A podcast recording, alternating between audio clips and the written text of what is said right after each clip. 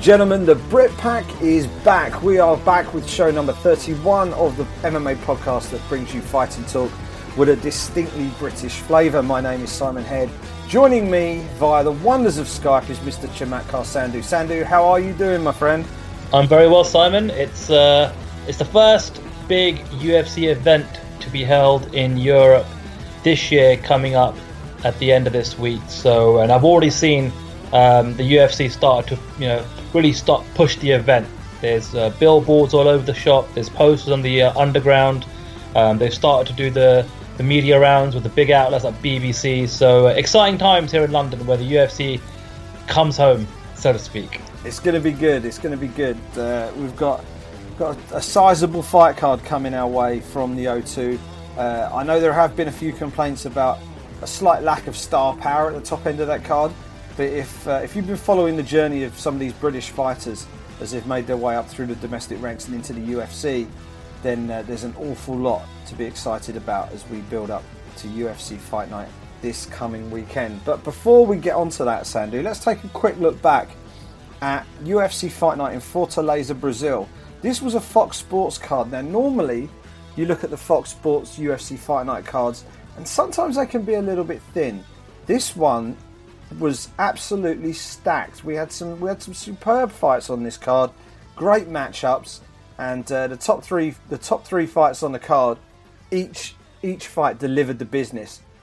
Edson Barboza against Benil Dariush. Just when we thought that Edson Barboza couldn't bring any more highlight reel material to his UFC career, he starches Benil Dariush, who's been on some pretty tasty form of his own. Starches him with a perfect jumping knee. Amazing stuff, Sandhu. I know that you were burning the midnight oil on Saturday night watching this one. What was your what was your immediate reaction once you once you saw that knee land flush on Dariush's chin? Incredible stuff. Devastating, brutal, and beautiful. That's the way I'd sum it up. It was just a phenomenal technique, great power, and I don't know what it is, but it just seems lately we're um, we're getting blessed with lots of flying knee style knockouts. Um, you know, Michael Venom Page and Paul Daley come to mind. You know, right off the bat. And um, and you, you hit the nail on the head, Simon. Edson Barboza's highlight reel is just insane. It's fantastic and it's exciting. It's what fans really want to see. You know, they want to see submissions, they want to see knockouts. And Edson Barboza provides plenty of knockouts. And even when he doesn't provide knockouts, he's involved in some very exciting fights, lots of action. Um, and he's on a really good run now. You know, this is a big win for him uh, against Benil Dariush, who's uh, you know a real top contender in that lightweight division. But Anthony Pettis, Gilbert Melendez, and Benil Dariush. That's a pretty good uh, run of uh, victories for Edson Barboza, and it starts to beg the question: What do you do with him next? Because I think he's now starting to peak into the upper echelon of, the, of that division. Yeah, it's worth noting, of course, Pettis and Melendez, both former world champions. Uh, Melendez in Strikeforce, Pettis, of course, in the UFC, and uh, he won decisions against those two. But there's so much more to it than saying he won decisions against those two guys. He looked phenomenal in both fights, outstruck the pair of them, outworked the pair of them, and uh, thoroughly deserved the uh, the victory on each occasion. You mentioned what does you know what does he do next? He goes back to his last defeat um, against Tony Ferguson a fight that mm. I was at in, in Las Vegas, and a, a phenomenal back and forth fight. Um, and he wants to fight Tony Ferguson again. Um, he said after the fight that a five round main event fight with Tony Ferguson would be crazy. It certainly would. It would be absolutely bananas, and I, I, would, would love to see that fight again.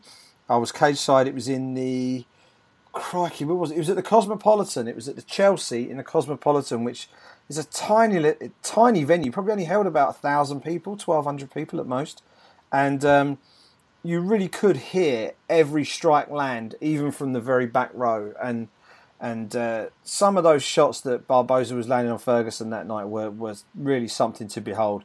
Um, something that will always stick with me is the sound of those those leg kicks hitting Ferguson to the body in that fight. Ferguson got the win on that occasion, the D'Arce choke submission overcame a fair bit of adversity to get there, but but made it, got the win, and he's obviously gone on and done pretty well since. Um, I'd love to see that fight again. Ferguson needs a fight. Barboza needs a fight. if the Khabib Nurmagomedov fight isn't going to happen, and if Nate Diaz isn't prepared to to take that fight, I don't think that's a too, I, I don't think that's too bad a backup fight. Do you, do you agree with that, or would you see his future against against maybe somebody else at the top of that lightweight division? That's not bad. I just feel like with Tony Ferguson right now, um, he's put himself into a position where he's done no wrong, and if he's going to fight, it'll be for an interim title. Um, and I think you know he wants a big money fight, and if it's not going to be Khabib, um, because they've tried to make that fight happen so many times. You know, I liked your suggestion last week of Nate Diaz. Um, Eddie Alvarez just got booked up, so he's out of the running. I'm looking at the uh, the rankings. Rafael dos Anjos is still positioned as a lightweight, but he'll be making a move to to welterweight. So, I mean, just behind Barboza is one Michael Chiesa, who I don't believe is booked up right now, and he's he's looking for a fight. He was actually um, trying to get the Eddie Alvarez fight, you know, going, but that's not going to happen. So Edson Barboza, who's ranked a few places ahead of him right now, that might not be a bad shout, and it'll keep Edson busy. Um, so, and, and again, with this lightweight title picture being what it is, um, I don't think he's going to be in that kind of title picture anytime soon. I don't think. Um, and so this is an opportunity for him to you know keep busy, stay relevant, stay in that picture.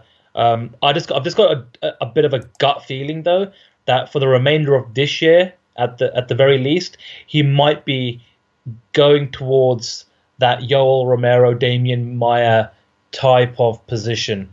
You know, where he's got some amazing wins put together based on meritocracy alone. You could potentially argue with one more, you know, you know, big name value win on his resume, and you can put him straight into a title fight. But it's just not the way the cookie's crumbling at the moment for, for, for fighters uh, in the UFC um, as things currently stand under the new WME IMG era.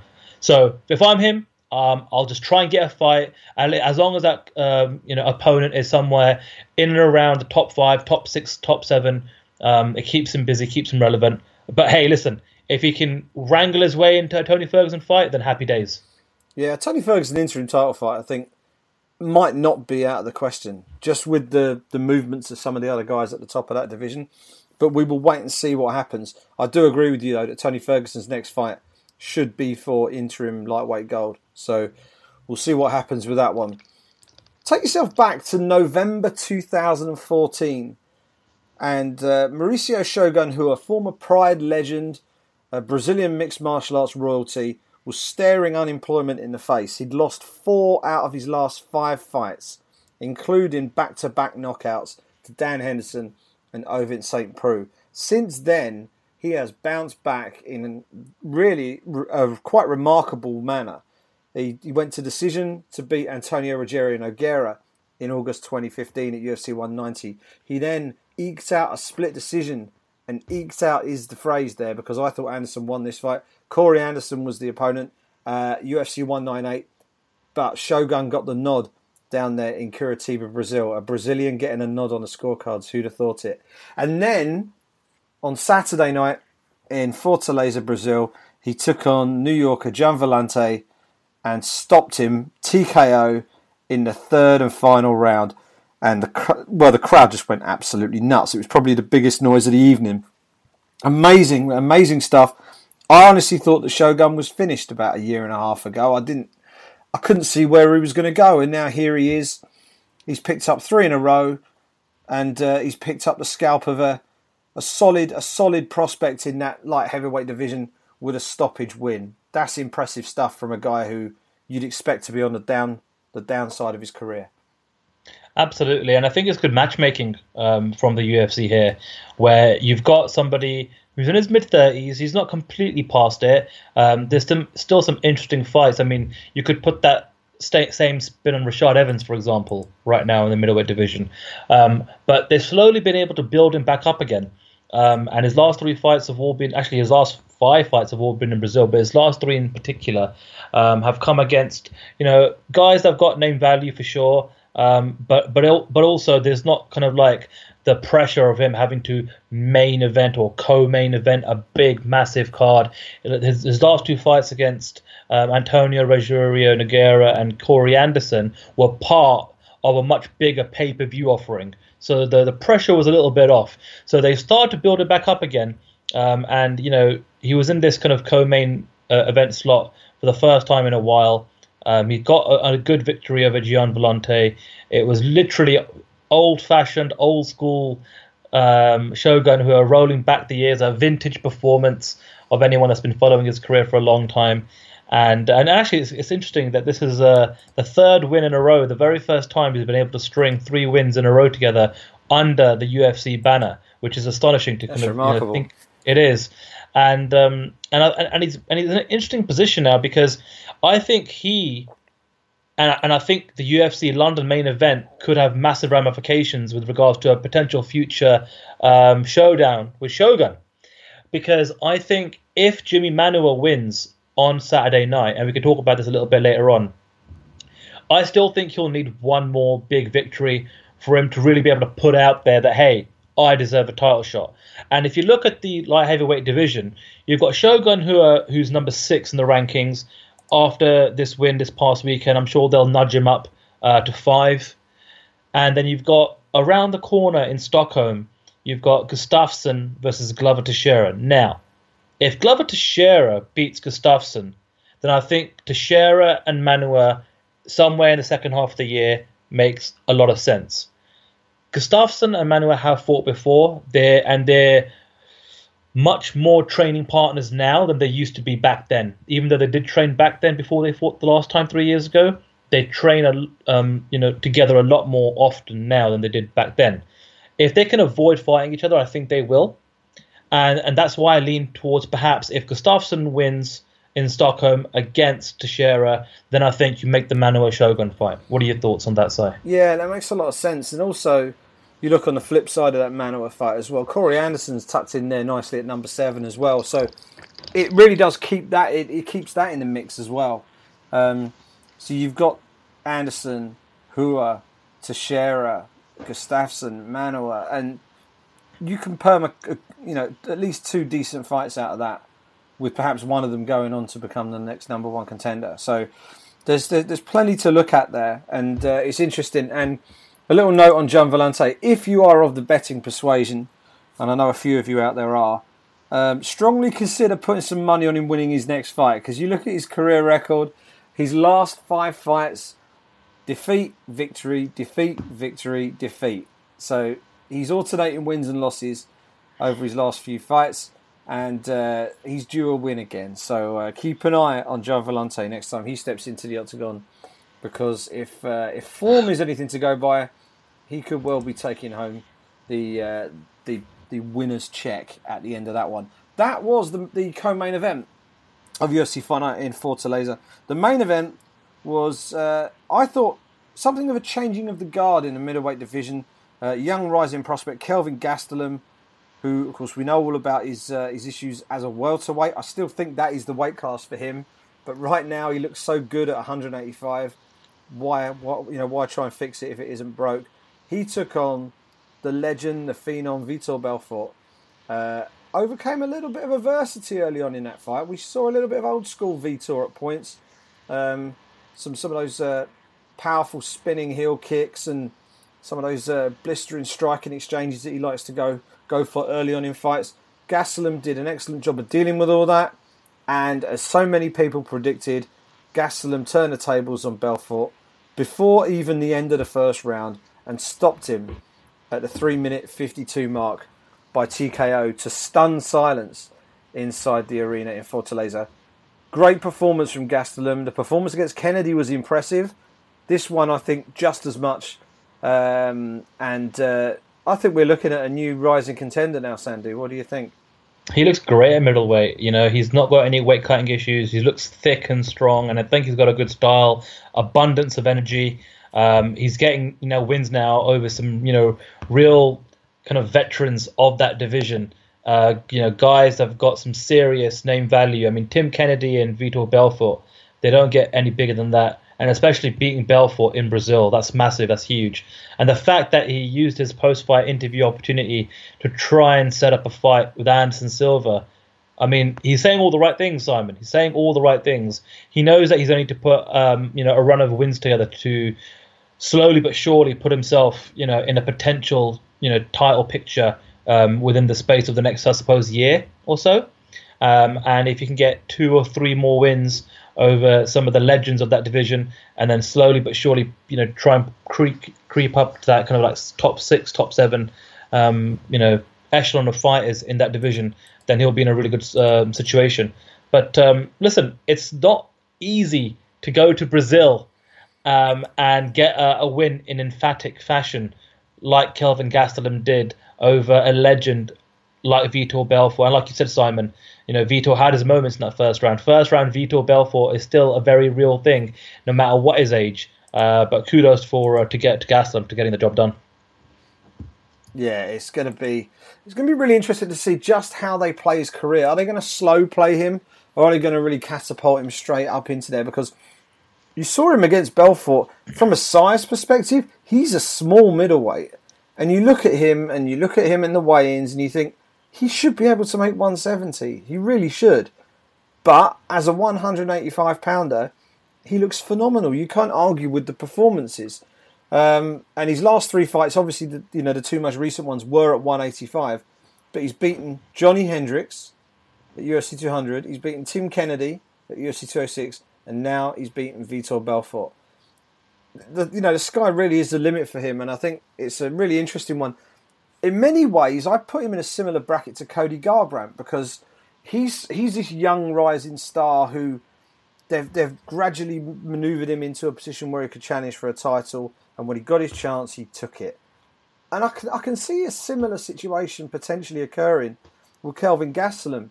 He's he's another guy. He's got a you know a, sort of a clean cut persona.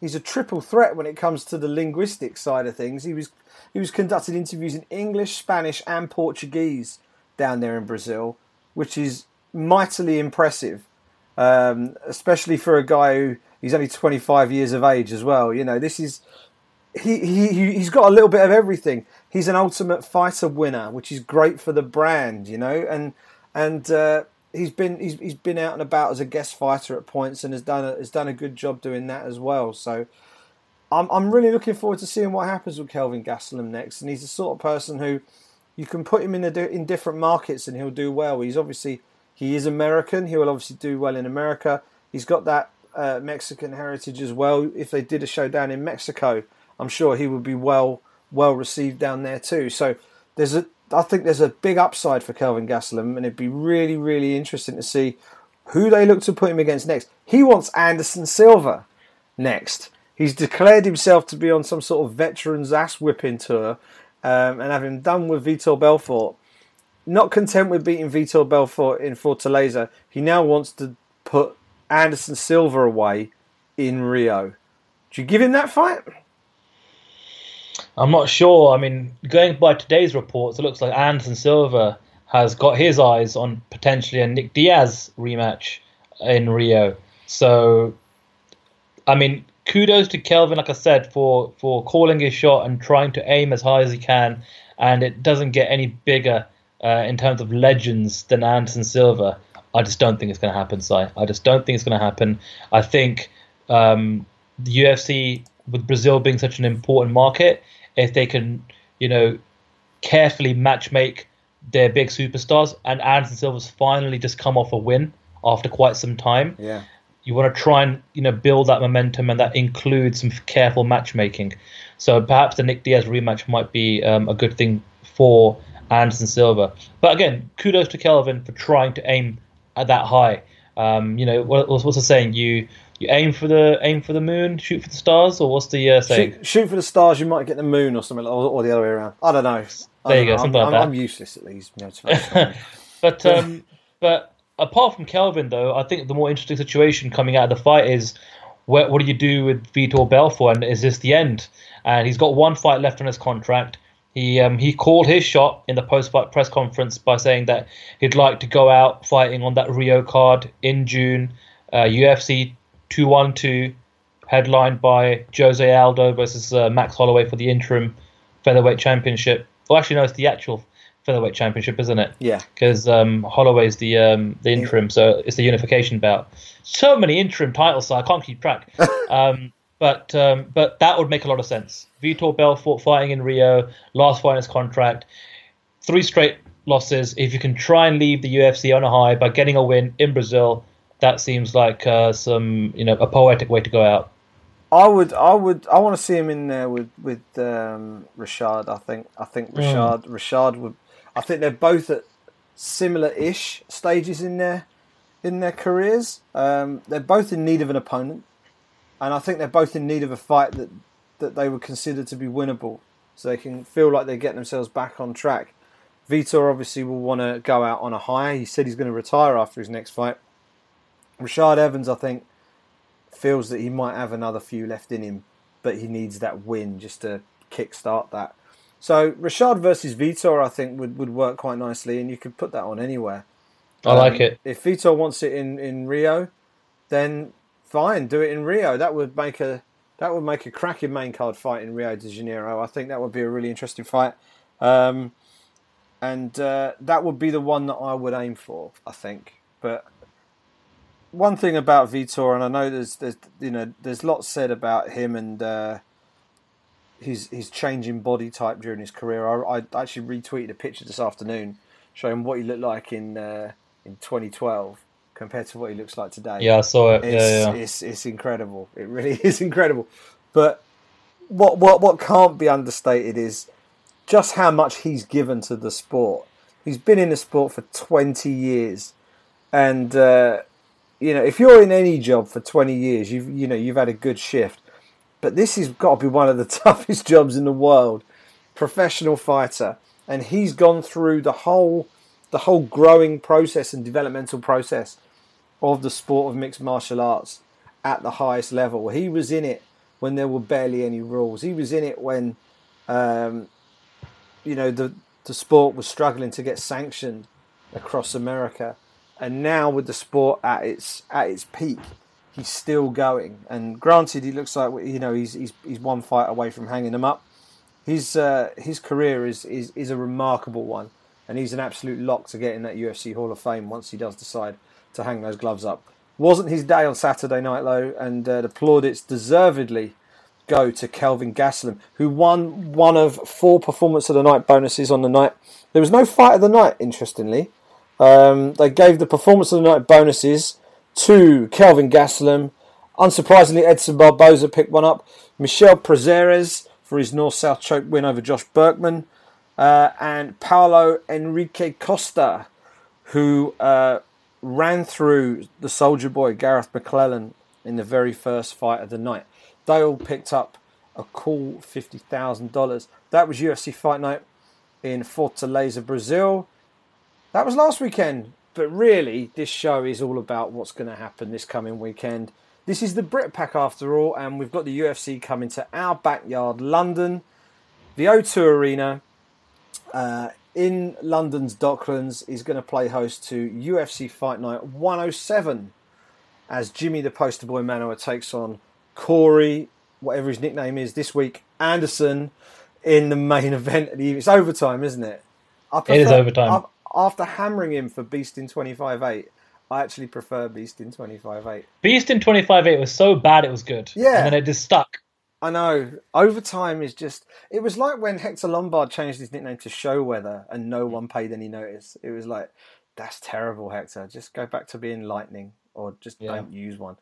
But yeah, Corey Overtime Anderson. You don't get paid for overtime in, in, in the UFC. So, interesting choice of nickname.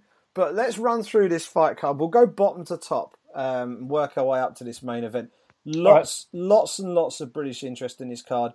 First off, uh, no Brits in the first fight. Lina Landsberg, who for a minute it looked like we were going to lose her off the fight card altogether when uh, Veronica Macedo, who was a originally scheduled opponent, pulled out. She's now taking on Lucy Pudilova, who is from the Czech Republic and is making her UFC debut. That will kick things off on the very first fight of the night. That's a women's bantamweight contest. Then we go straight into it. A battle of Britain. Bradley Scott, Scott Askham, 185 pounds. Really interesting fight. It's kind of a crossroads fight for both guys. Bradley Scott, um, it feels like he's he through largely through to uh, sorry largely due to uh, reasons out of his control. he's had long gaps between his fights, so it feels like we only see him every every eighteen months or so. Um, but uh, he's looking he's looking to find himself back in back in the winning column again against Scott Askham, who produced a, one of the knockouts of the year for me last year at the O2 when he he uh, kicked Chris Dempsey's head off his shoulders uh, at the O2. So interesting one. He's coming off a loss. So's Bradley Scott, who lost to Krzysztof Jotko.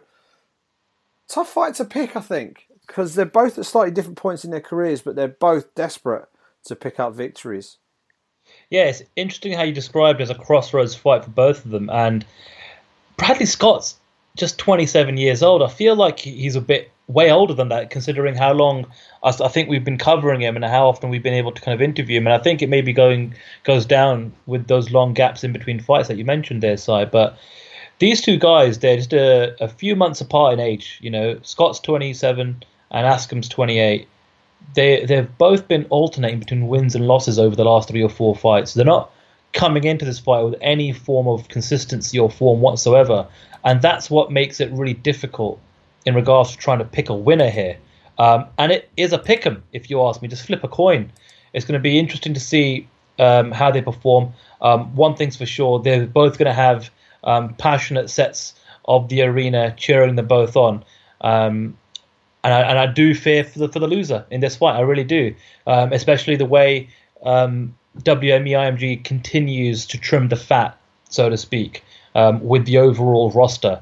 Um, but what I what I would say is whoever loses, and and if that means that that person does get cut, they probably couldn't be getting cut at a better time with regards to how healthy the state of European and UK MMA is right now with regards to potential opportunities. You've got the likes of BAMMA, Cage Warriors, ACB, KSW. There's a lot of promotions um, out there at the moment um, that are really interested in British talent specifically. So, but let's not try to focus too much on the potential negative outcome. I'm just looking forward to a really passionate performance from both guys. Um, they've both been there before. You know, they they they fought in the O2 before. They know what it's all about. They know what it feels like. Um, and for Brits, it's a you know it's a special occasion to be able to fight in the O2 arena in the capital in London. So I'm just looking forward to the fight, and uh, may the best man win. Yeah, it's interesting. Both guys um, have alternated wins and losses in their last five fights, and are coming coming into this one off the back of a loss. So somebody's going to walk away continuing that trend, having alternated their wins and losses. Someone's going to come away with back-to-back losses. Uh, important fight for both men. An important fight for Ian Entwistle in the fight that follows that on the card at bantamweight.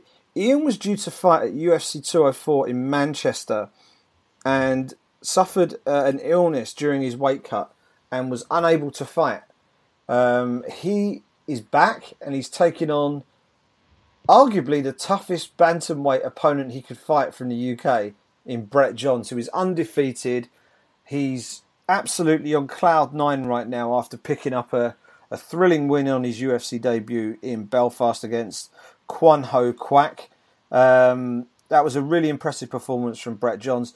As I say, he's taken on Entwistle. Entwistle's got a little bit to prove this weekend um, just to get to the cage on fight night because he he didn't look good at media day when we spoke to him in Manchester. He looked very drawn, looked quite quite pale, and uh, and then later later we discovered that he was taken ill, unable to make weight. Uh, his fight was off. I think it's really important for him that he wins the battle of the build up and actually just gets to fight night. That'll be a victory in and of itself.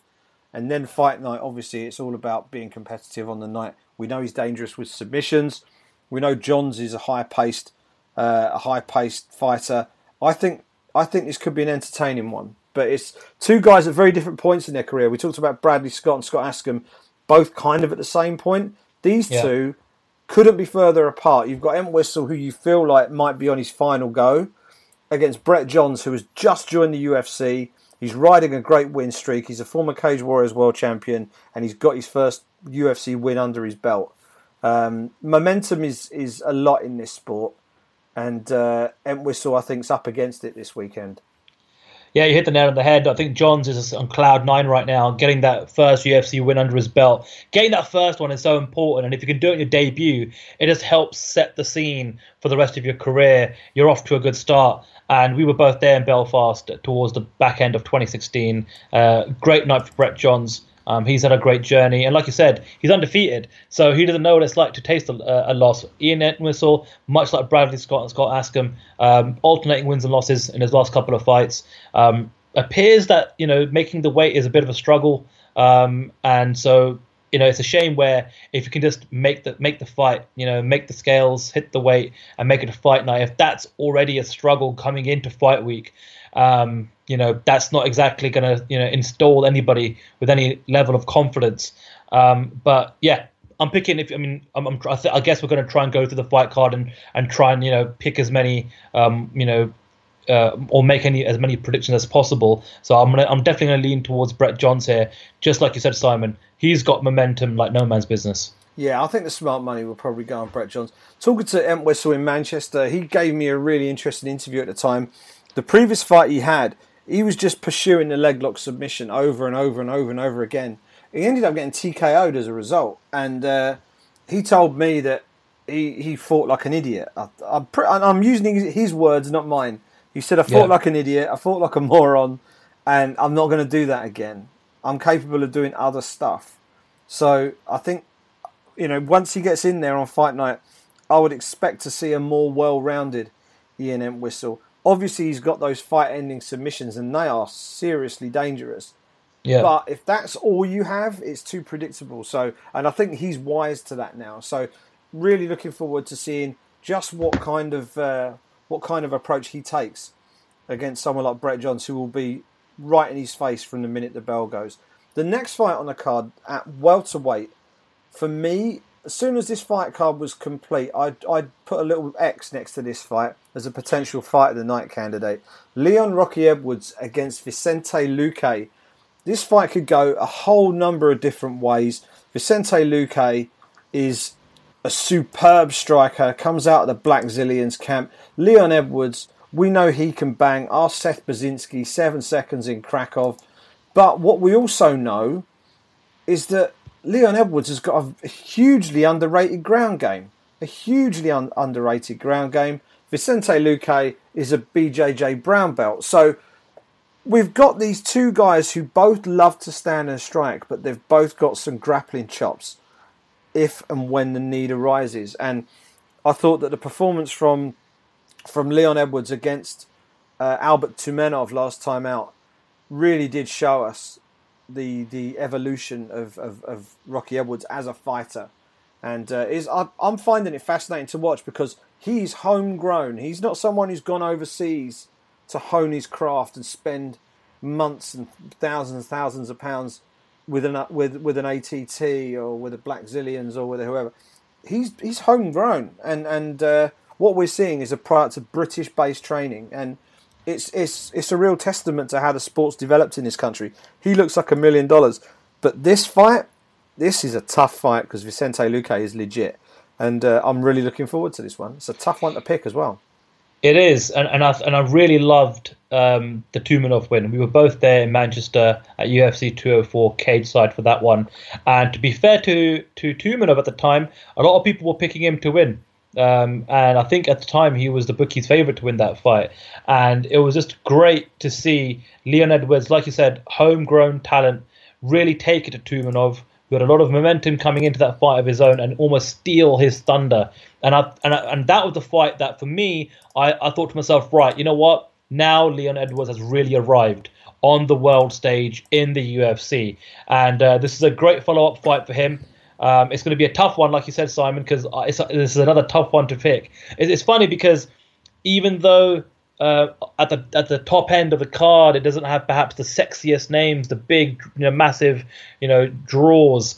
Scattered throughout this fight card are some really, really well matched up competitive fights, and this is another one. Uh, like I said, Vincent Luque is phenomenal form at the moment. Um, he's coming into this fight winning the last four, um, and uh, since he's kind of uh, left the Ultimate Fighter and came into the UFC proper, he hasn't lost. Um, and actually, his last win uh, against Belal Muhammad um, via knockout in the very first round was very impressive.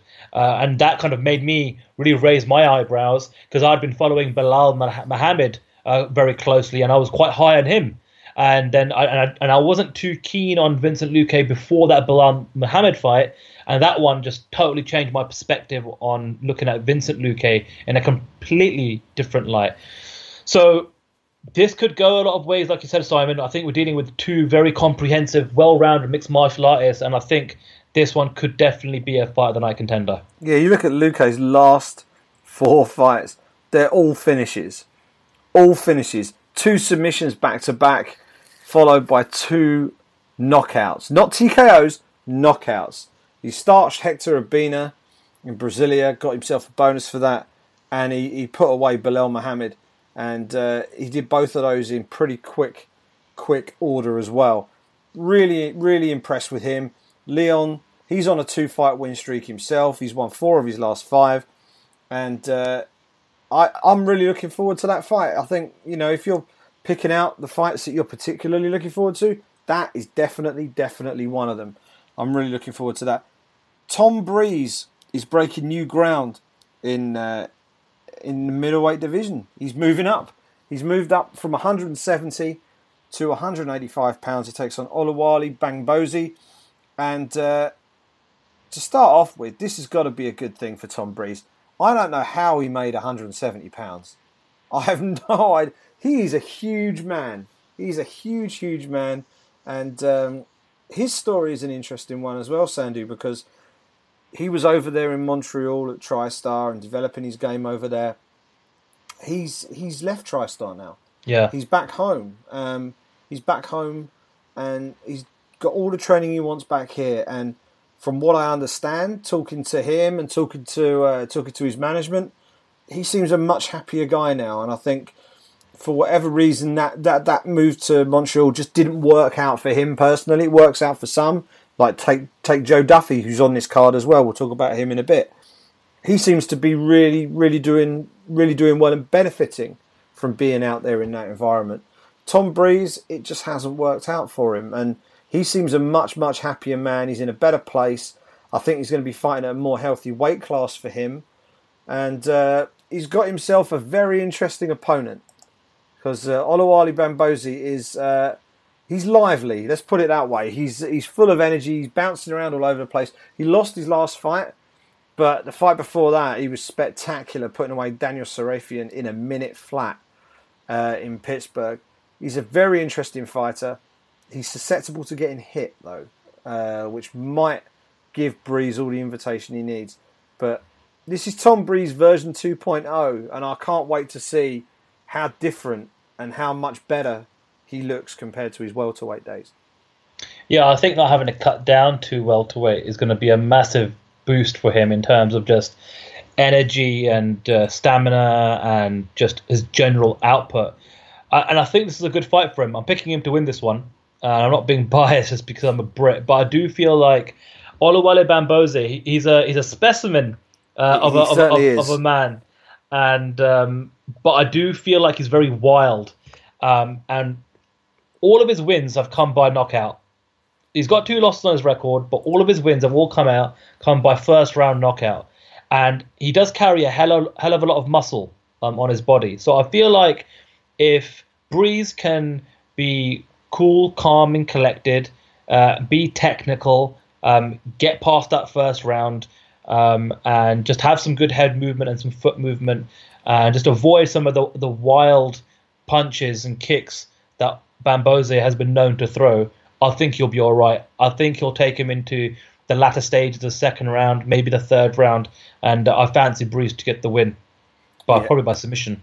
Yeah, I, I think I think this is the sort of fight that will hopefully show new layers to Tom Breeze's game. Um, first off, he's going to have to deal with, on paper, what looks like is going to be a real striking onslaught in the first, in the first three or four minutes of the fight, and then that's when I think we'll see Breeze start to take over. That's that's the theory.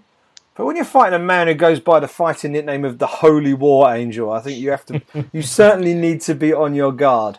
And uh, yeah, as you say, that, that, that record of his is ridiculous. Five, five first round knockouts on the spin uh, during his days fighting for Ring of Combat, and uh, he picked up the middleweight championship for them and, and, defended it and lost to Uriah Hall by first round TKO. So he lives by the sword and dies by the sword a little bit. And uh, in his most recent fight, Cesar Ferreira obviously took him into deep water and uh, and drowned him over three rounds and beat him by decision. So really looking forward to that one as well. You know, it's as you said, not the sexiest fight on the card, but a fun fight on the card. Yeah. As is the next one, and this is another one that I've marked out as a one to watch. Mark Diakiese versus Teemu Packalén.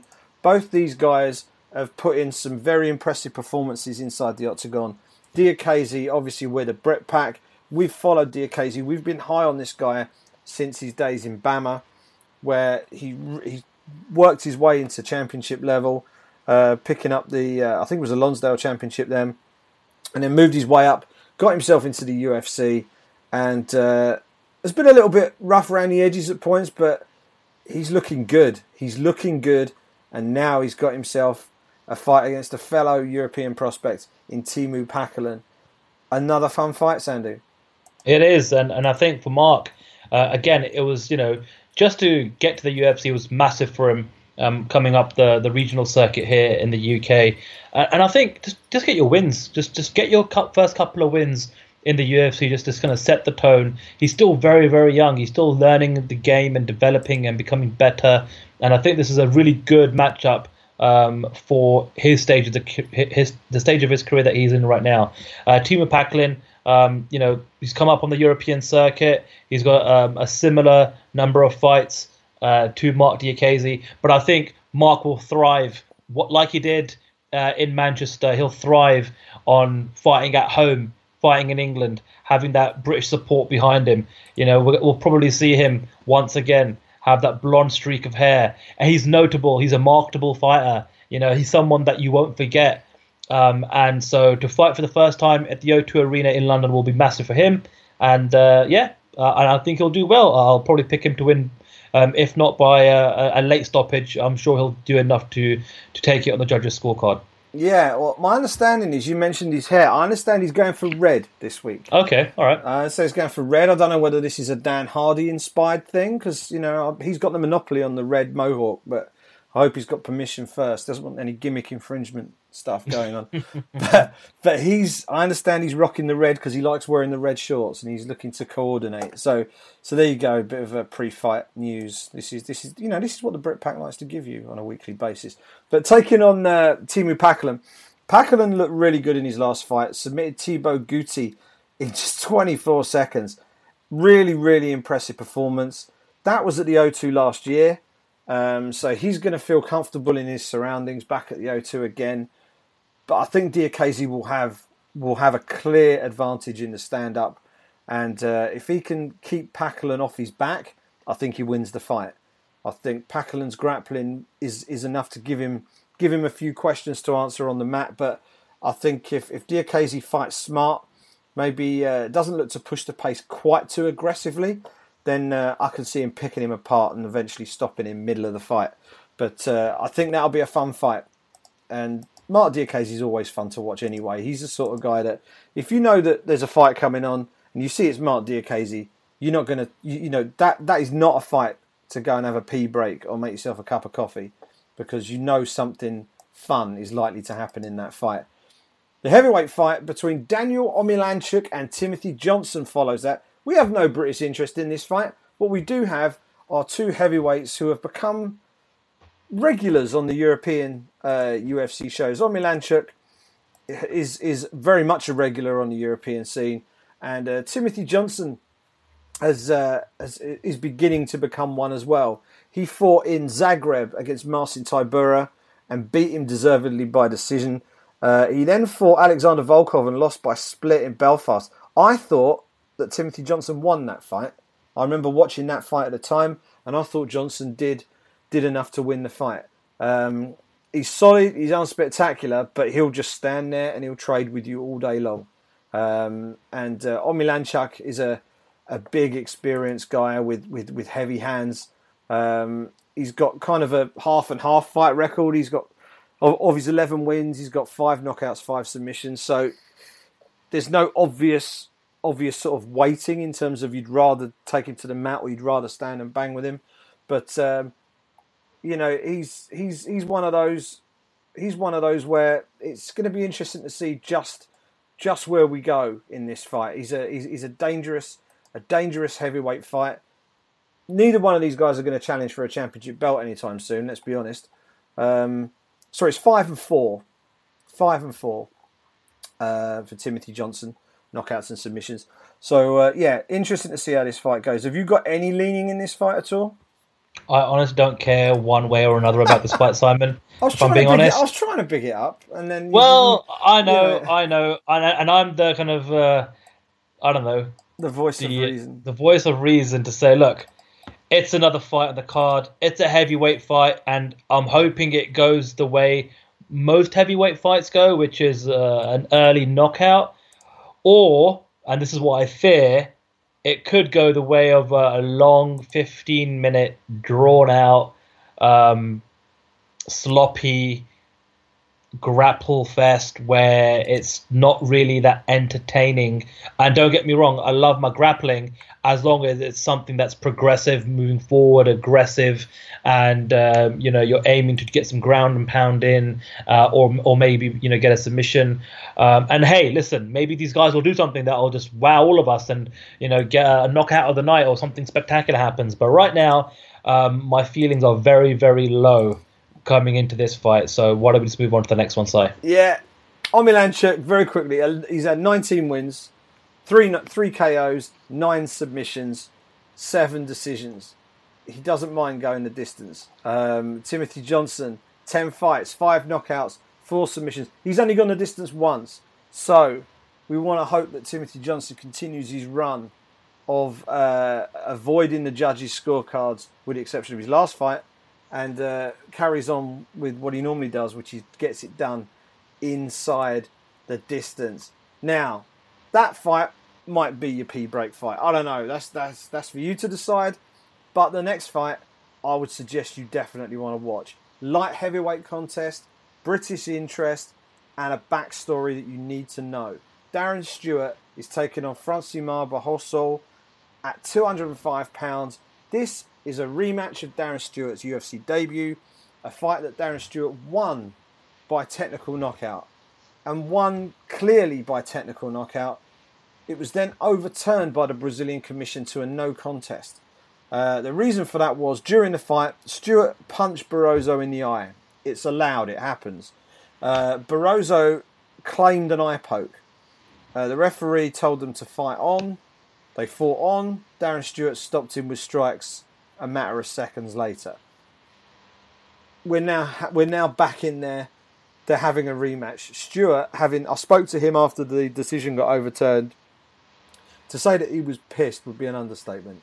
He was livid. I had to do a, I had to seriously edit his quotes before they could be published. Let's put it like that. He wasn't happy, and I, I don't blame him to be honest. Uh, it seemed like a very, very controversial decision to overturn that decision. Um, and uh, so what they basically decided was we're going to do this fight again. Stewart actually wants to campaign at 185 pounds, Sandy, but this fight is just dealing with some unfinished business, and then he can move on. But you can expect a very, very fired up Darren Stewart, who has got some seriously heavy hands. So uh, I'm looking forward to watching this one because I think we're going to see a man going out there clearly trying to prove a point and looking to get just as quick a finish second time round. Yeah, and it's another good story. You know, Darren Stewart, another Brit who's made him, made his way up on the on the regional circuit here. I remember covering um, one of his very early fights, Cage Warriors, way way back in the day, um, back in 2014. Um, and you know, this no contest, fine, it's a no contest, but Darren Stewart hasn't suffered a loss yet in his professional career, and uh, I think everything that I mean, this is a nice little story. You know, you fought a Brazilian in Brazil, gets turned into a no contest, and now it's the rematch. You know, they're going to do it again, brother, and they're going to do it in London. You know, they're going to do it in Darren Stewart's backyard. So, um, you know, 37 year old Barroso um, against uh, a young prospect in Darren Stewart, the dentist and uh, I fancy Darren to get the job done. I, I, think there'll be lots of passion uh, coming through his performance, Um, so um, I think it'll be a, a, a fairly um, one-sided performance. To be fair, I think Darren Stewart's going to get it done um, fairly easily against uh, Francie Barbarossa. That's just my humble opinion. You heard it here first, Brit Pack listeners. Chamatkar Sandhu is predicting a drilling from the dentist. Coming up next is the top top build prelim fight on the card. Joseph Duffy against Reza Mad Dog Madadi. Both these guys are big favourites of us on the Brit Pack for completely different reasons. One of them is one of the nicest, calmest, most level headed men you can ever possibly wish to meet. And the other guy is a crazy man. And he's also lovely as well, but he is a crazy man. And uh, those two are going to go head to head in a clash of styles and a clash of personalities in the featured preliminary bout in London. Where do we start with this one, Sandhu? I think this, for a start, the weigh-in will be interesting uh, because Reza Madadi always brings a strong weigh-in game. Joe Duffy looks like he couldn't really give a stuff when he's weighing in. He's just he's there, he's weighing in, it's normal. Reza Madadi goes turns into something sort of terrifying on a weighing day. So um, yeah, how how how are you how are you looking forward to this one? There's there's there's lots to pick over with this one, I think. I think this is one of the most fascinating fights on the entire card, actually.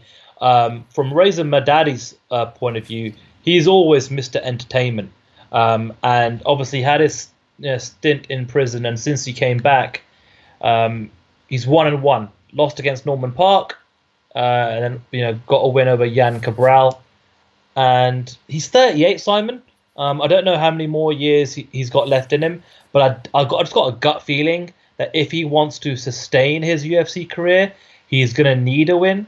Uh, and although, like you said, Simon, he is super entertaining, great interview, always brings the fireworks at the at the weigh-ins, has one of the most entertaining face-offs ever. Uh, always good for a um, you know to get a picture or to get the video because once that goes out, it just gets gets your blood pumping for the actual fight. So he always brings the heat, but he needs to win. That's the bottom line. He needs to get string a few wins together. Now, what's very interesting about this fight is Joseph Duffy is fighting out his contract. This is the last fight on his current UFC contract. Um, they, the UFC did make him an offer a while back to re-sign. He declined, wasn't happy with the offer, and he's decided to to fire his contract and to test the free agency market. So, you know, and to go into the free agency market, you want to try and do it coming off a win because I think that helps you with just being able to kind of um, negotiate and barter. Your stock is obviously a little bit higher. So, lots riding um, for one Joseph Duffy. So, it'll be. I'm, I'm, I'm really excited about the fight for so many different elements. The the the mad dog element of Reza Madadi, and then the contractual situation of Joseph Duffy and what he does um, post fight as well. So fascinating by the fight. Yeah, they both need a win for, for, sort of similar reasons, but slightly different reasons. Madadi wants to continue his career in the UFC, and uh, Joseph Duffy wants to wants to secure his next contract with whoever or whichever promotion uh, that that ends up being, whether that be the UFC, whether that be Bellator or, or elsewhere. Um, but he, uh, you know, you're dead right. He needs to come off with a big win. He put up a very impressive victory last time round um, against Mitch Clarke. Uh, quick, quick finish. rocked him with a punch, took his back, finished him. 25 seconds, start the car. Easy. Um, and uh, Reza Madadi, uh, it took him a little longer to get his uh, most recent victory. Uh, a fight that he really had to work hard for, but he got the win, and boy did he need it. And uh, yeah, looking forward to seeing which person is gonna is gonna progress and move forward after that one. This moves us on to our main card. Four fights on the main card. Why are there only four fights on the main card? I hear you ask. That is because uh, they want it on TV, and the main card is the televised part of the card here in the UK. Everybody else gets it exclusively live on UFC Fight Pass. Here in the UK, the top four fights will also be live on BT Sport 2, I believe. Uh, Arnold Allen versus Makwan Amirkhani. this is a fight that we knew would be on this card almost from the minute the event was announced. It might even have been the first fight that I heard about. Um, and uh, at 145 pounds, you will go very far to find two more exciting prospects from this part of the world at that weight class than Arnold Allen and Makwan Amirkhani. It's really interesting that they're being matched up against each other at this point in their careers. Um, and one of them, I think, is going to be propelled towards a ranked opponent in their next fight. But either one of these guys, I think, could really do some damage as they start to move up the rankings. One of them is going to come away with a defeat this weekend. It's a tough, tough ask for both guys. Arnold Allen, Makwan Amirkhani. What do you think, Sandhu? We know both these guys pretty well. Um, how do we think this is going to shake out? I really don't know, and that's what I love about this fight. This, for me, is the fight of the entire card. This is the fight I'm looking forward to most. Uh, you've got Arnold Allen here, Triple A, almighty Arnold Allen, and you mentioned earlier on, Simon, that Tom Breeze had gone out to Montreal to to the TriStar gym, and it didn't work out for him, but it's worked out for Arnold Allen. He's out there, Joanne Calderwood's out there, Joseph Duffy's been out there. That is his home gym um, he actually, I think I just saw a social media update where he just arrived uh, a couple of days ago back back to to England. He is definitely one of the up and coming um, rising stars of the UK MMA scene, even though technically he's now training out of Canada. Um, he's someone who's got a lot of upside. You know, he's still only 23 years old, and um, you know, it's gone all right for him in the UFC so far. I, I think that his last performance against Yaotzin Meza wasn't one for the highlight reel whatsoever, and, and I think you know he's someone that openly admitted that he he thought he'd do better than what he actually did. And on the other side of the card, you've got Makwan Amirkhani, someone who's also changed up his training camp, left the All Stars gym in Stockholm, Sweden, um, uh, a gym that he called home for quite some time. And since he last fought, and uh, that was against Mike Wilkinson, Jesus Christ, Simon, it's been over a year um, since he last fought, and I've caught up with him intermittently. Uh, he's had a few injuries and a few bits and pieces, but he's also changed up his camp. He's now training in the world famous SBG camp in Dublin, Ireland, alongside the likes of Conor McGregor and Artem Lobov, and training under world famous head coach John Kavanagh. This is going to be the first time that Amir um, um, Amirkhani is going to be performing and fighting um, since moving to the SBG camp. So again, another European prospect. Um, you know, a little bit more versed in in the the pro scene versus Arnold Allen. In um, Makwani's uh, 28 years old. He's been around for a while now, but I do feel that there's slightly more pressure on Makwani, just given the stage of his career. I think he's been out for a year now, and you've really started to got you got you got to push on now. Now he's been in the UFC, he's got three wins, fantastic. But what's the ceiling? Let's see you kick on, push on. Um, if he's able to beat Allen, then I want to see him really get a top 15 ranked opponent and see how far he can go. But going to be a very tough fight.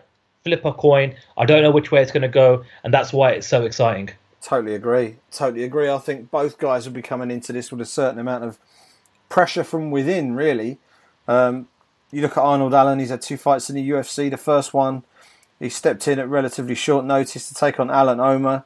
Um, had to overcome some adversity in that fight before eventually getting the guillotine choke submission finish in the third round. Yaotzin Meza, as you said before, wasn't his best day at the office. We haven't seen the best of Arnold Allen under the UFC banner yet. Could this be the time for him to produce that on Saturday night? Then you've got Makwan Amirkhani, who he's a very entertaining uh, fighter to talk to outside of the cage. He announced himself in the UFC in about as spectacular a way as you could possibly imagine, uh, charging across the cage and, and hitting Andy Ogle with a flying knee and finishing him in eight seconds in Stockholm. He then finished Masio Fullen in Berlin in the first round before grinding out Mike Wilkinson uh, in dominant fashion over three rounds last year at the O2. The question for Makwan Amirkhani is can you can you finish another top prospect and propel yourself? For Allen, it's can you get that landmark finish inside the UFC? Fascinated to see what happens in that fight. Also, fascinated for slightly different reasons to see what happens in the bantamweight clash on the main card. Brad One Punch Pickett, uh, beloved of this particular parish, is hanging up his gloves after this fight. It's uh, it's the end of a long road for for the Londoner. He was due to face uh, Henry Briones. It was the third attempt to make a fight with Henry Briones, and the third time that Henry Briones has pulled out of the fight. They needed a fight, and with a week to go, Marlon Chito Vera accepted the call. He's, I assume he's in England now. If he isn't, he's probably in the air on the way over. Um, so he is going to step in and take on Brad Pickett for the final fight of One Punch's remarkable mixed martial arts career. He's on a tough run of results right now, Brad. I think he's he's lost th- he's lost five out of his last six, and the one that he won was a very, very, very close split decision against Francisco Rivera in London last February. Um, he's taken on Chito Vera, who was beaten in that same event by was it was it Manchester? It might have been Manchester by Davey Grant. Um, and uh, the question now is, can Pickett round off his career with the win that he so dearly wants in front of his his hometown? He I, arguably could have hung his gloves up in the octagon in London last year, and I remember we spoke about it, Sandhu. Mm. Um, since then, he's had two fights and he's lost them both. Um, he wants to go out on a win. He needs to go out on a win, and I think the crowd will take the roof off the off the O2 if he gets it. Yeah, it's a tough one, Si, because we both agreed that a year ago at the O2 with Bisping and Anderson Silva headlining, there was a massive spotlight on that card. And for Brad Pickett to get a win, and it'd been a while since he won in the octagon that was the perfect moment to go out on a high, to get a win in front of the you know the old faithful, you know the London crowd, and but it's always a double-edged sword. You you coming off uh, a, a bunch of losses, you finally get your hand raised in victory, and all of a sudden you think you've got it, and you can go a few more fights, and you've got one more run left in you, and it hasn't worked out for Brad Pickett over the course of the last year. Lost against Yuri Alcantara, lost against Urijah Faber, which was eventually his retirement fight. You know, and Faber is kind of poetic that Faber beat Pickett in his backyard, in his hometown, and he went on a high and rode off into the sunset in retirement.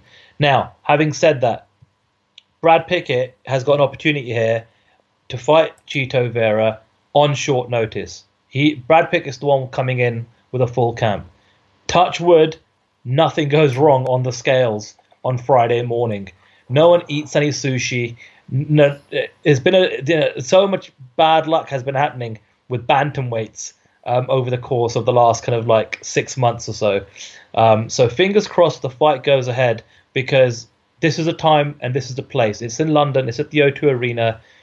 Brad Pickett for me, and maybe we can talk about this more on next week's episode, um, where we can reflect a little bit more on, on how things went and the results. Brad Pickett is still going to be known for me um, as someone that was a fan favorite from the UK and will definitely still be known um, as someone that is on that short list, that very short list of, of, of fighters that have beaten Demetrious Johnson, arguably the pound for pound best fighter in the planet right now. Um, so he's got that little feather in his cap, but um, that's all. So that's all you know. Something for us to romanticize about after the fact. Um, I think uh, the best thing he can do is just try not to let the emotions of the occasion get to him because he's put it out there. This is a retirement fight, right? So uh, I think I think it's just important for him to stick to his game plan, do what he does best, don't get caught, get the win, and then enjoy the moment. Yeah, couldn't agree more. Do you know he's not had back-to-back wins since 2012? That's that's that's how checkered a career he's had since then he's a guy he, he he always says yes when the phone rings, you know, and he's some of the names he's been in there with, you know, Eddie Wineland, Michael McDonald, Ian McCall, Thomas Almeida, Yuri Alcantara, you know, Urijah Faber. these are all people he's been in with, and unfortunately, he's come out on the wrong side. But he's also picked up an awful lot of respect, an awful lot of fight uh, post-fight bonuses, and, and, an awful lot of fans.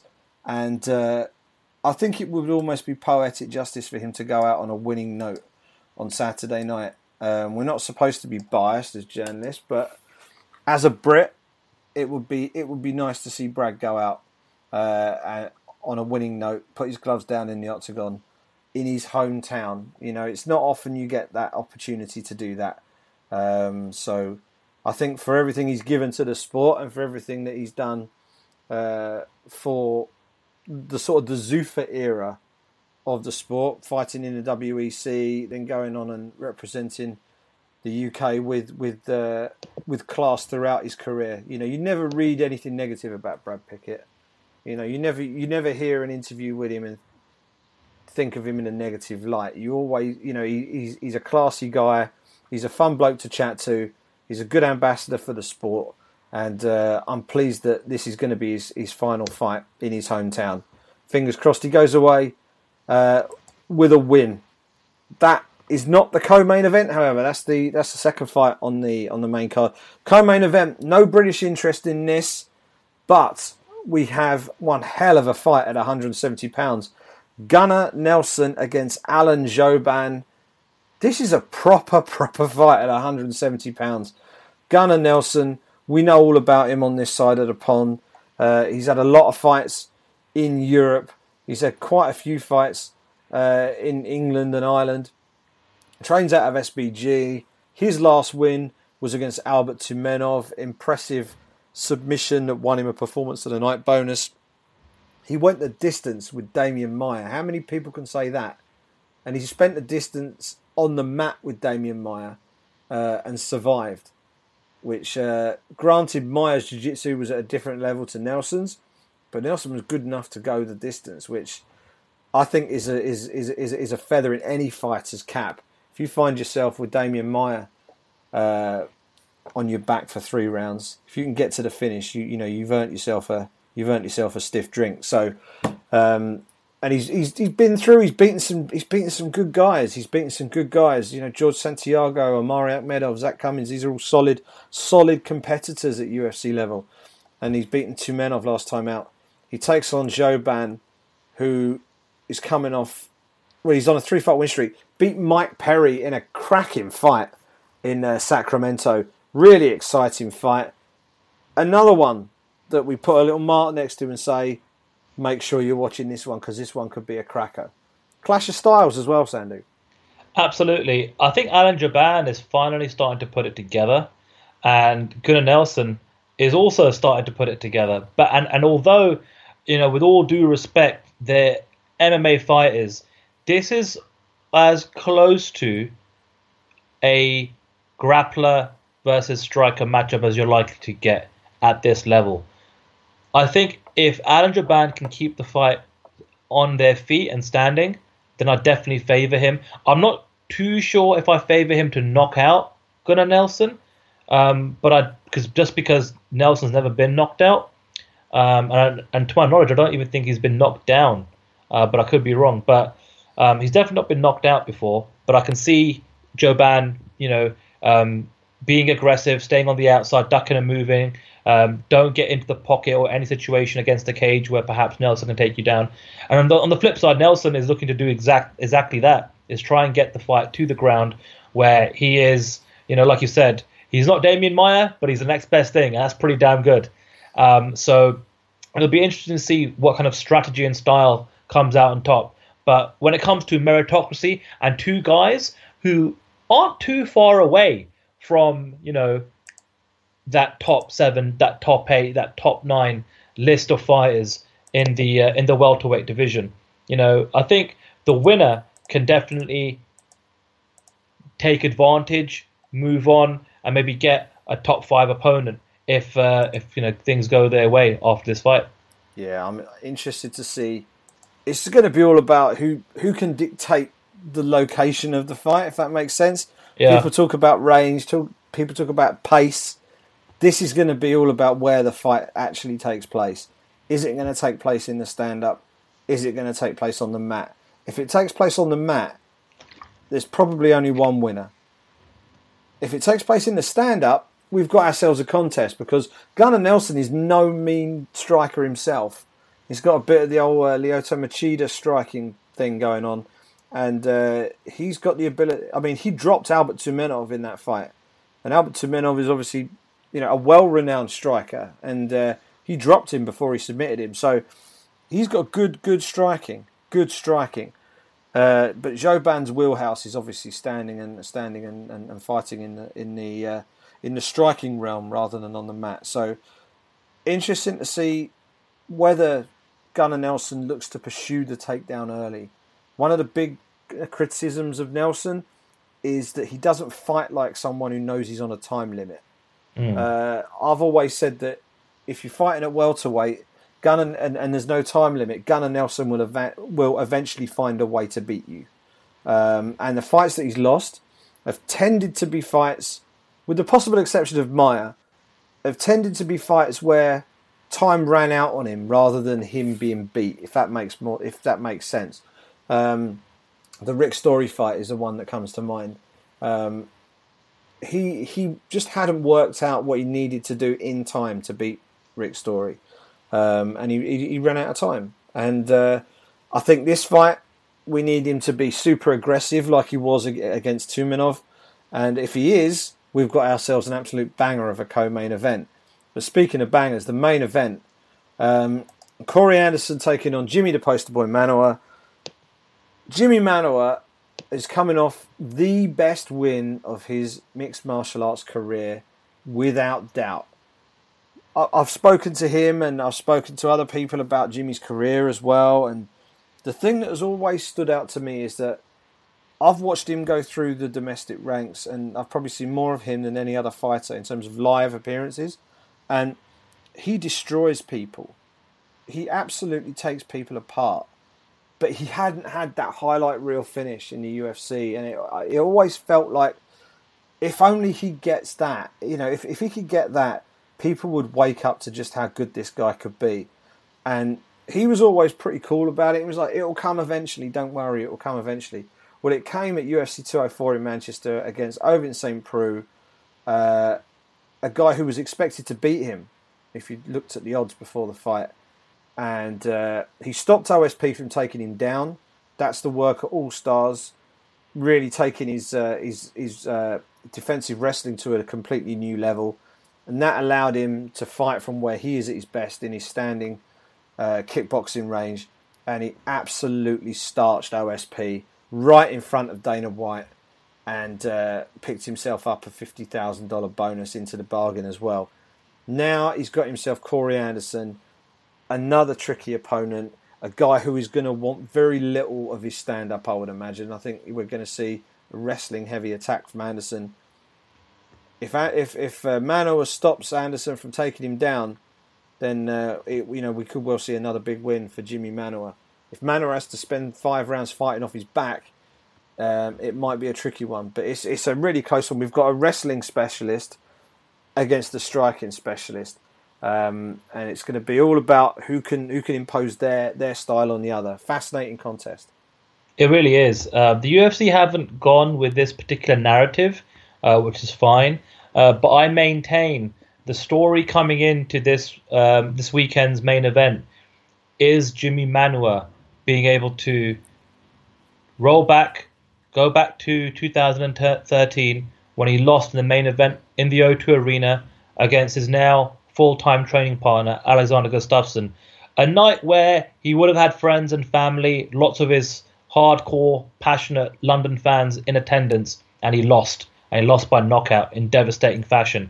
That would have been a good night for Jimi. Probably bruised his ego and bruised his pride. And I think that's the storyline and the angle here is to come back a few years later and actually get his hand raised in victory in the O2 Arena. The thing is, I think for a lot of our perhaps international listeners, they don't understand uh, what it means for fighters, uh, British fighters specifically, not just to fight in England, but to fight in the capital and fight in the O2 Arena. We're both old enough to remember when the O2 Arena was the Millennium Dome.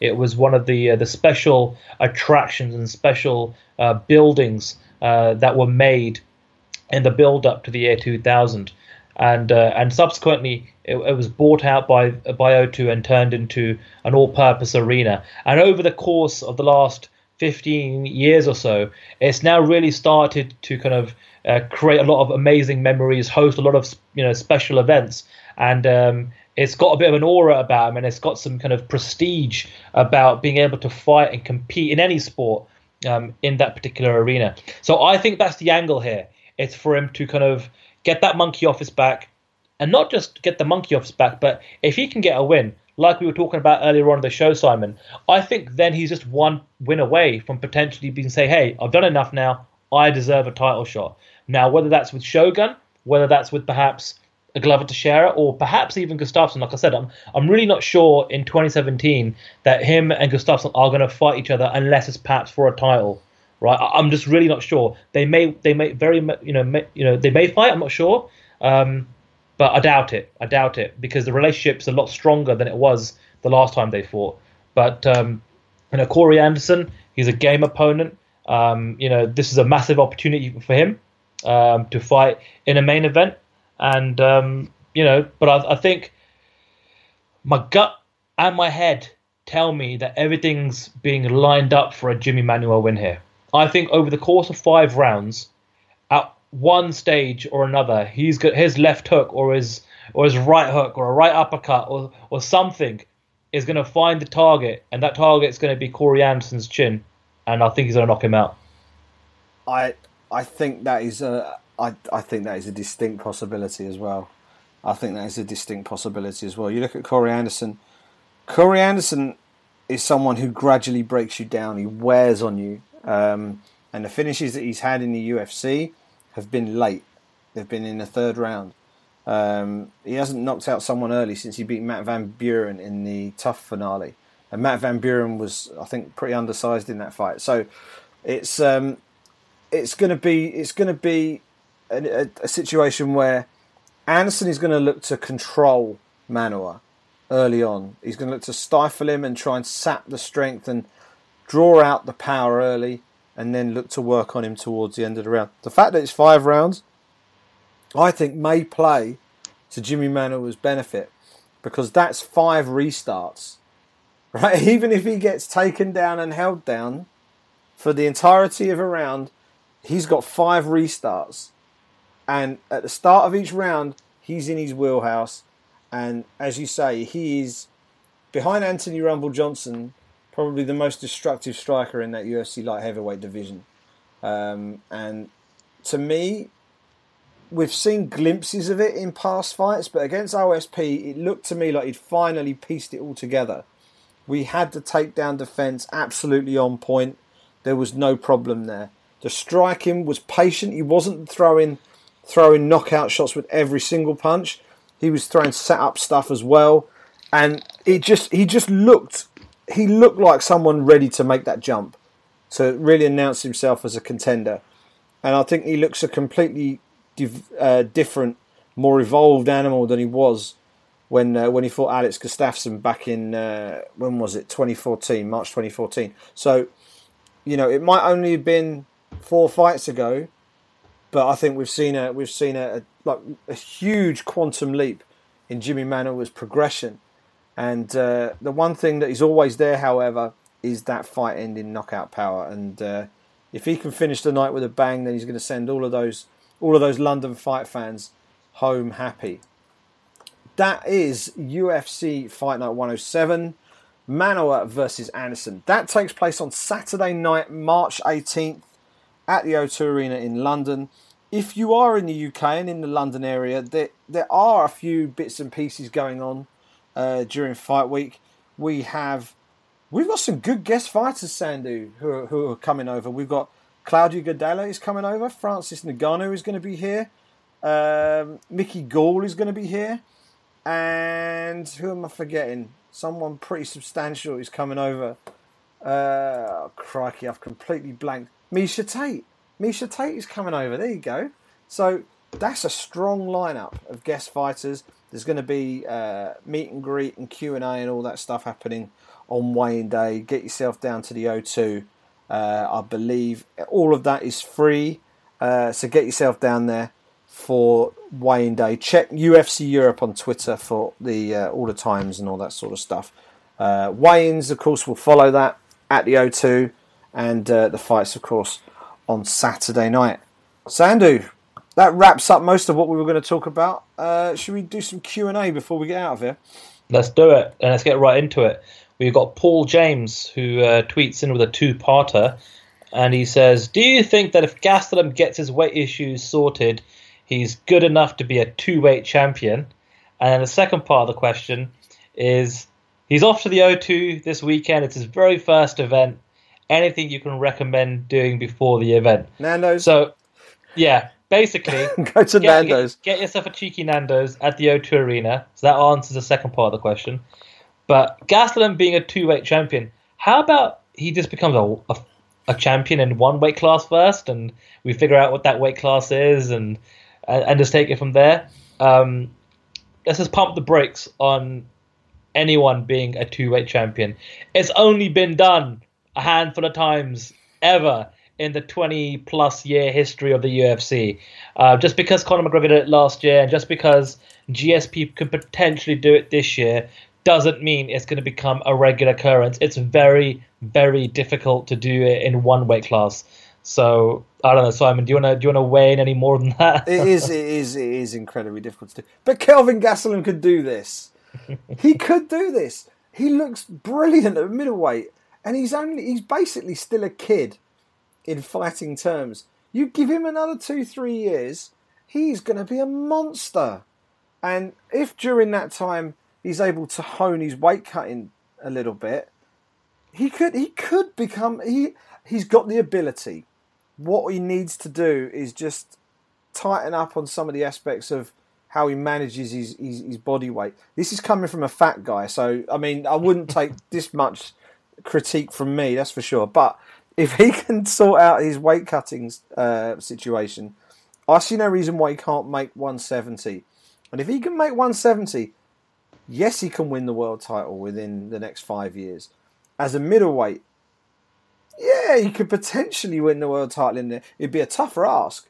Can you imagine Kelvin Gastelum against Luke Rockhold as an example? Just from a just from a physical standpoint, Rockhold is a great big guy with a huge reach, likes to use his kicks a lot.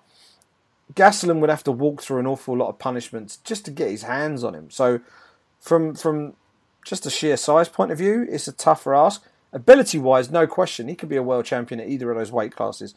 But I, I, I do, all joking aside, agree with you. Pick a weight class and go for the world title. And, and once you've got that world title, defend it. That would it's becoming a novelty. It shouldn't be a novelty. If you're a world champion, you shouldn't be immediately looking to jump weight classes. You shouldn't be immediately looking for a money fight. You should be immediately looking to clear out your division. Is what you should be doing. You should be doing a Demetrious Johnson. You should be saying, who's next? You tell me who's next. I'll be creosoting my fence or looking after the family or going down the gym. You ring me and tell me who the next best guy is, and I'll beat him too. That's what Demetrious Johnson does.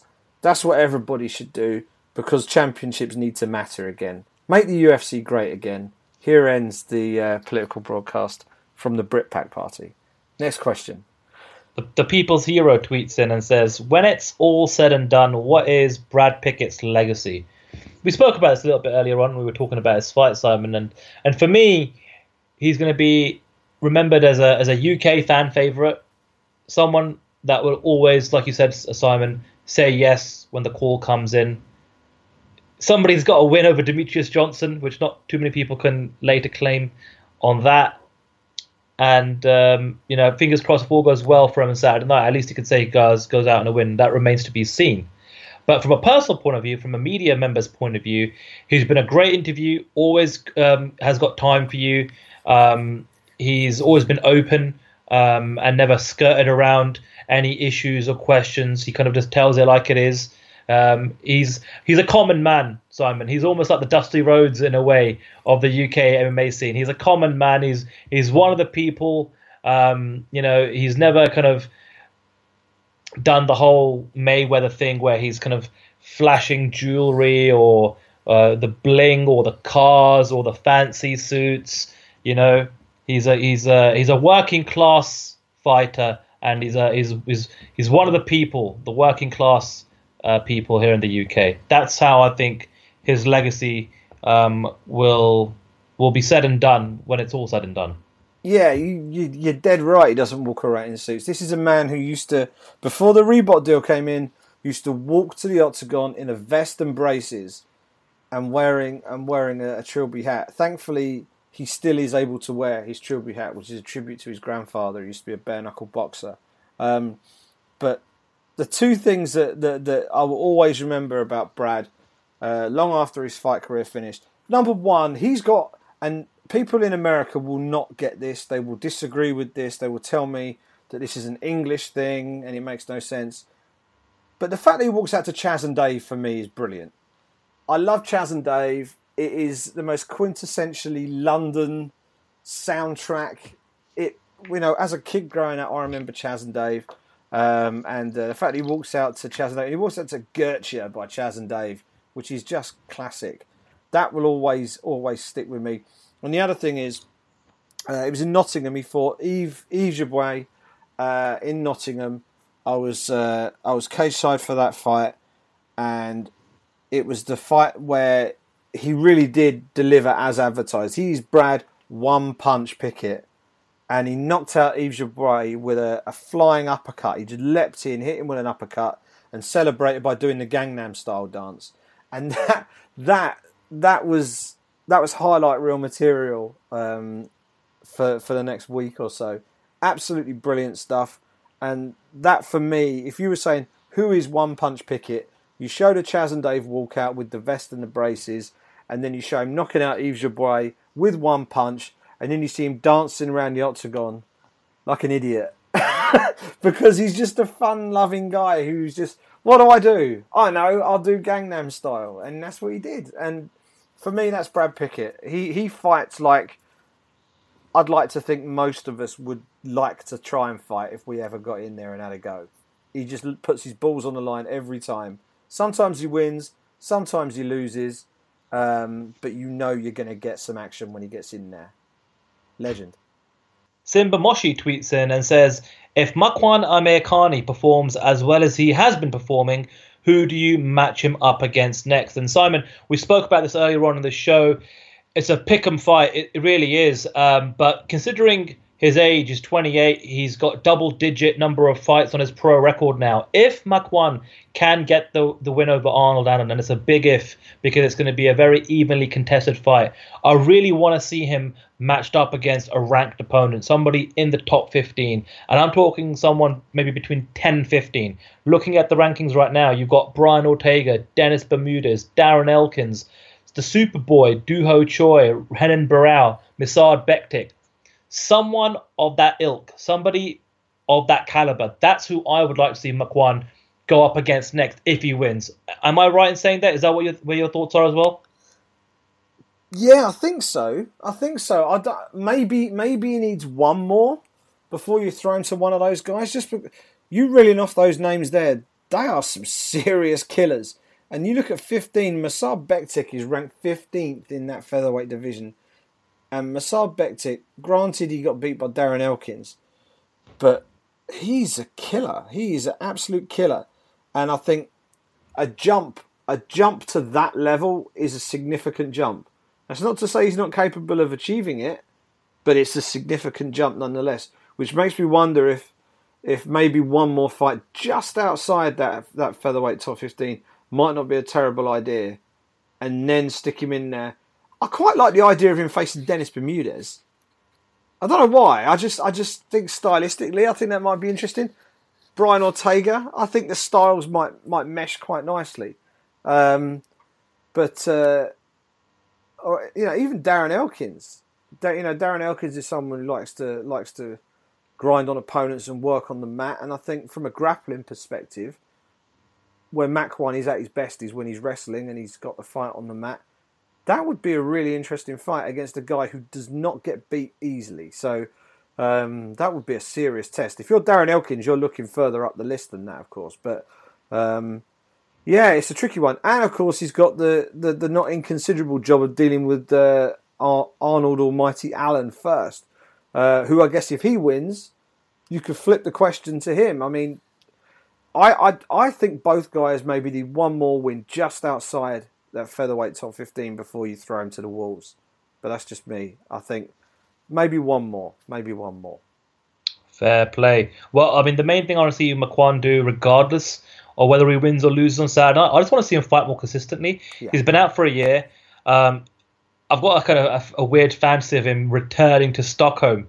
I don't know if he can turn, you know, turn around in that short amount of time and, and fight on that Stockholm card in May. But just to return to his old stomping ground, um, you know, a city he must know really well by this uh, by this stage, having spent so many years at the All Stars gym. Uh, that would be an interesting uh, angle going into that particular card. But let's get London out of the way first and see how things pan out, both for Allen and for Makwan. The uh, the final question comes in from Navi, who says, "What is next for Edson Barboza?" So Edson Barboza coming into this past weekend's uh, card in Fortaleza was ranked at number five. Ahead of him is Rafael dos Anjos, who I believe sooner or later will be removed from these rankings and uh, and shifted over to the welterweight ranking as he's going to be moving weight classes. So I think automatically you're going to see Edson Barboza jump up at least one position to number four.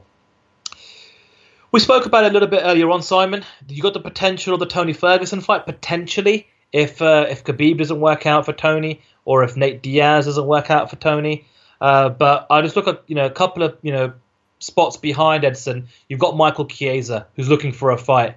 And uh, and again, I think the main thing Edson can do for the remainder of 2017 is just to uh, be consistent, remain active, um, you know, stay in the spotlight, don't disappear. Um, and who knows, you know, sometimes things can happen where you might be called upon to, to fill in in a major spot. Uh, but I, I've got a dirty feeling that he may be at least for the for the the short term he might be getting the Demian Maia Yoel Romero treatment. Um, hopefully, it's not for too long. Remember, you, the WME they're just trying to get through this the next couple of quarters because they've got this uh, massive financial target to hit. So they're changing the rules a little bit in terms of how they matchmake, what kind of fights they put on. Hopefully, it's a short-term strategy. Long-term, they'll hopefully revert back to what we all want to see is fights based on meritocracy and ranking and so forth. Yeah, well, there's options here, right? And if you're looking purely at rankings, it's tricky. Um, you mentioned Chiesa. Yeah, Chiesa is a fight that could be made. From I, I, I, sometimes look at it from a stylistic point of view as well. I would rather see Chiesa fight Khabib. I've got to be honest. I think I think that that fight I think makes a lot of sense. Um, if Khabib isn't going to fight Tony Ferguson, that is, if they're going to penalise Khabib and say you're going to have to move down the ladder and prove you can make weight again before you fight for gold, then that's the fight I would make for him. I think Michael Johnson is a possibility. Michael Johnson has fought Edson Barboza in the past and beaten him uh, by decision. Uh, but that was two years ago in Porto Alegre at UFC Fight Night, Bigfoot versus Mir. Um, that would be an all striking matchup. I think that would be an interesting fight to watch again. Um, and uh, we know he lost to Ferguson. Sandwiching those two losses, by the way, the loss to Ferguson and the loss to Johnson, was a win against Paul Felder. And if you really have nothing else to do with him, and you can't find another opponent, and you just want to put on an absolute banger of a fight, put Paul Felder back in there with him again. That was an outstanding match, and and Felder Felder will give anybody a fight. That was a fight of the night winner back in July 2015. Uh, has no ranking ramifications at all. If you're just looking to sort of keep him keep him active while treading water in the rankings, why not give him Paul Felder again? I've got no qualms about that. No one's going to get upset by that matchup because it's it's a fight that you know is going to deliver fireworks on fight night. There's a few options there, but Ferguson would be my first one. But um, I would also prefer to see Ferguson face Nate Diaz. I don't think Nate Diaz would ever fight Edson Barboza, but I wouldn't mind see that either. So, yeah. What's definitely interesting is this lightweight division. Uh, there's lots at play for a lot of fighters in that top five, top six, and it's going to be interesting to see how things play out, especially in the next couple of months whether Khabib comes back before Ramadan, whether he waits. Um, you know, if Tony Ferguson accepts a fight because he just come off what was probably um, you know his best camp. He looked in absolute fantastic condition. Um, so we'll see. It's going to be interesting times. And Edson Barboza, of course, coming off a flashy flying knee knockout. That was the last question. Uh, short and sweet this week, but as always, if you want to shoot your questions over uh, for the show, uh, feel free to do so at any time throughout the week. The handle you want is at the Britpack MMA. Um, that will make sure that that question reaches us. I'll then monitor it, give it a like so that you know it'll be asked on the show. And uh, and that is the end of this week's Q and A, Simon. Great stuff. Couple for you, Mr. Sandhu. True or false? Floyd Mayweather has called out Conor McGregor to fight in June. In June. True or false? That fight happens in June. Well, you're putting me on the spot now, Simon. I am. Um, you know what? I'm going to go out there. I'm going to be ballsy, and I'm going to say it's true for two different reasons. Number one, we know that the UFC, like I mentioned before, have got this massive financial target to try and hit, um, to hit some uh, financial payouts and bonuses and what what have you. And let's face it, the UFC pay per view so far in 26, 2017 haven't exactly been setting the world on fire. You know what would? A Mayweather McGregor bo- uh, boxing m- match where the UFC's got a cut of that pay per view. Even if it's a small cut, it'll be a nice little payday for them. And apparently, the rumor mill is that the T Mobile Arena has been reserved for June 20th. I believe that's the date uh, in June. So, for a potential McGregor Mayweather fight. Listen, I'm just going to say yes because I hope it happens because the sooner it happens, the better. Then we can just move on with the whole damn toe. And also, if, if we know it's going to happen, at least we can just enjoy it for what it is.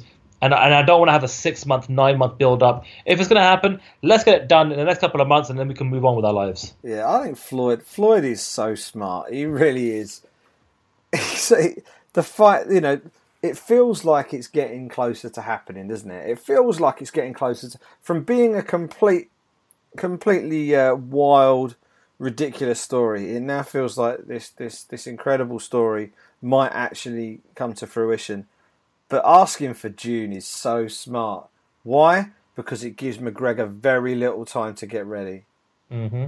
for his first ever professional boxing match against the greatest, well, certainly the greatest boxer of his generation.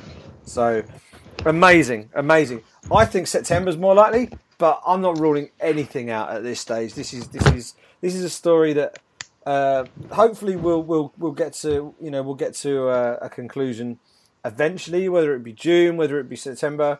You said it was going to happen in June. I'm going to say it's not going to happen in June, but it's going to happen in September. And that is the first time I've ever gone on record as saying the fight is going to happen. I've said consistently this fight is not going to happen. I think it probably is going to happen now. It's worth too much to too many people for it to not happen at this point. I It's just wanted- finally got the Simon Head seal of approval. It's going to happen. Oh no, I don't approve of it. Don't don't don't let this confuse you. I think this this fight should not be sanctioned. Right? I'm just I'm just putting it. Who can? Who, why would a guy with no professional boxing experience? How can any guy with no professional boxing experience be sanctioned to fight a world champion boxer? But this isn't a world champion boxer. How can a professional wrestler with no mixed martial arts experience fight in the UFC? This is the world that we live in, Simon. But this, yes, but he, ah, I know, but it's it's also craziness. Ah, Yes. it is different though. The professional wrestler was an NCAA champion. Was CM Punk an NCAA champion? No, but CM Punk fought an fought CM Punk fought a guy of a suit of a suitable level of experience. Whereas Conor McGregor is stepping into boxing as a professional against a man with a 49 and 0 record. Who but what if, Simon? What if? this is this is this is why they're going to make a shitload of money, Sandy, because we're, because we're asking questions like, "What if?" yeah. You know? What if that left hook that has made Conor McGregor millions, according to his Instagram post? This is professional prize fighting, and that is why people want to watch because you never know. You and we're going to lap it up. We're going to lap it up Will all I the way until fight it? night. Of course I will. Of course I will. I love it. I, you know, the, I'm all about the spectacle as well, and that will be some spectacle. As a sporting contest, I hope it exceeds my expectations, but my expectations are quite low. So um, we will see what happens. You think it's going to happen? I think it's going to happen. What I can guarantee is going to happen is episode number 32 of the Brit Pack, because that is coming for you next week, and we will look back at UFC Fight Night London as we recap the best and worst of the action from the arena. Will Jimi Manuwa get that big win in the main event against Corey Overtime Anderson? Which of the featherweight prospects will progress? Will it be Arnold Allen or Makwan Amirkhani? And how many of those Brits that are packing the fight card are going to be celebrating in London on Saturday night? We will be back with all that and a lot more on next week's show. You can subscribe to the show on iTunes, Stitcher, SoundCloud, Acast. You can go to the website, thebritpackmma.com. You can follow Sandhu at Sandhu MMA. You can follow me at Simon Head, and you can follow the show at the Britpack MMA. That is where you send your questions. Thank you so much for listening. We really do appreciate it. We will speak to you in a week's time. Take care and enjoy the fight.